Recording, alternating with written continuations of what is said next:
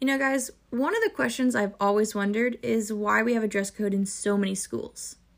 Hi, my name is Sadie Uplet, and in this podcast, we'll be focusing on specific examples of students who have been negatively affected by dress code and the effects it has on society as a whole. In a recent website article titled, Do Dress Codes Discriminate Against Girls? it focuses on how girls are mainly targeted in dress codes. In high school, a video was released where it focused mainly on girls being the only violators of the dress code. And the video even said that girls should watch how they dress so they do not, quote, distract their male classmates.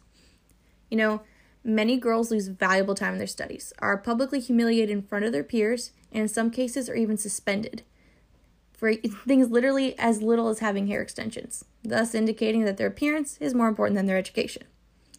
After the video was released, Many parents and students were really upset about it, and the principal literally had to publicly apologize for the sexist remarks made in the video. Now, it's one thing for me to read to you a website article, but here today is my good friend Sandy, whose daughter actually experienced this very thing. And with that being said, Sandy, could you tell me about the incident that happened with your daughter? Sure. So, my daughter went to this local high school at which I also volunteered, and she left the house one day wearing a um, sweatshirt with jeans that had rips in the knee. Now, mind you, the dress code at school states that you have can have some rips in your um, jeans as long as they're below mid thigh. She was on her way to English final when a teacher stopped her in the hall in front of all her classmates and told her that she needed to, quote, cover her flesh, that the rip was too revealing and inappropriate. Wow, that has got to be humiliating. I mean, how did this make your daughter feel in the moment? Well, honestly, Sadie, she was embarrassed. I mean, she felt humiliated in front of her classmates she was offered this really big pair of sweatpants, and when my daughter stood up for herself, saying that she was within the dress code, the lady then said that, well, while this is not out of dress code, it was inappropriate because her jeans on her just, quote, look different because she has more curves. She continued by saying that she was a distraction to her male classmates, and if she wanted to wear jeans at all, she needed to wear a shirt that covered her backside and comes to her mid thigh. That wasn't even in the dress code.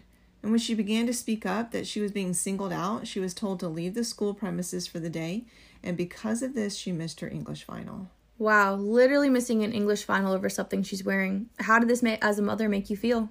Well, of course, I need to get the whole story, and it didn't take long because I overheard some of the teachers gossiping about it at the volunteer table. They were talking about my daughter, and they had no idea I was the mom. They even sent an email out titled Dress Code Drama. Well, I was pretty upset. They literally shared with one another the entire story, which solidified everything that my daughter had said. Honestly, it seemed like the only thing they were really concerned with was how much effort it was taking to monitor the girls and their clothing, when all the while the teacher talking had shorts on that came well above mid thigh. It was incredulous to me that she was pointing the finger at my daughter when she herself was breaking the dress code.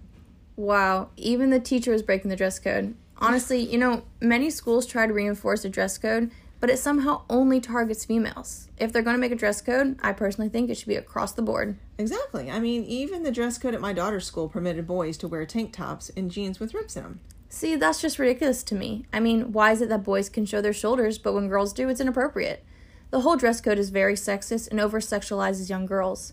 It really begins to teach girls that their appearance is more important than their education, and that a boy's education and ability to focus is way more important than theirs. You know, in this news article by Mia Carballo, she says, quote, the second more controversial reasoning behind dress codes is that clothes should not be, quote, distracting from the learning environment.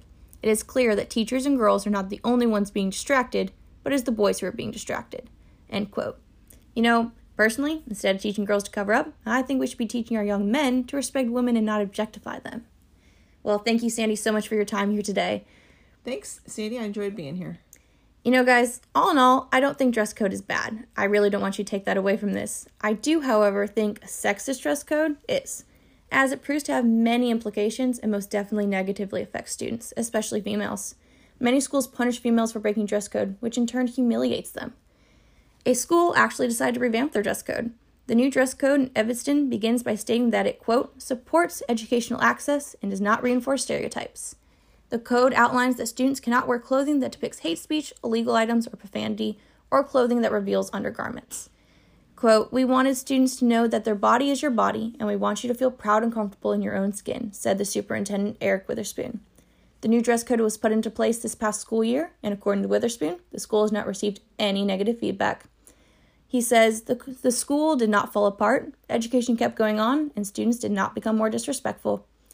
You know, guys, what's interesting is that according to the American Civil Liberties Union, dress codes are legal as long as they do not treat boys and girls differently or force students to conform to sex stereotypes. Yet, many schools seem to go against this policy. Take the example from Sandy's daughter, for instance. Honestly, if many other schools could simply do the same as Evanston, I believe student success would be much higher as students would feel much more comfortable in their own skin around their teachers and their classmates. And as a whole, this could create a better society and a future for our generation.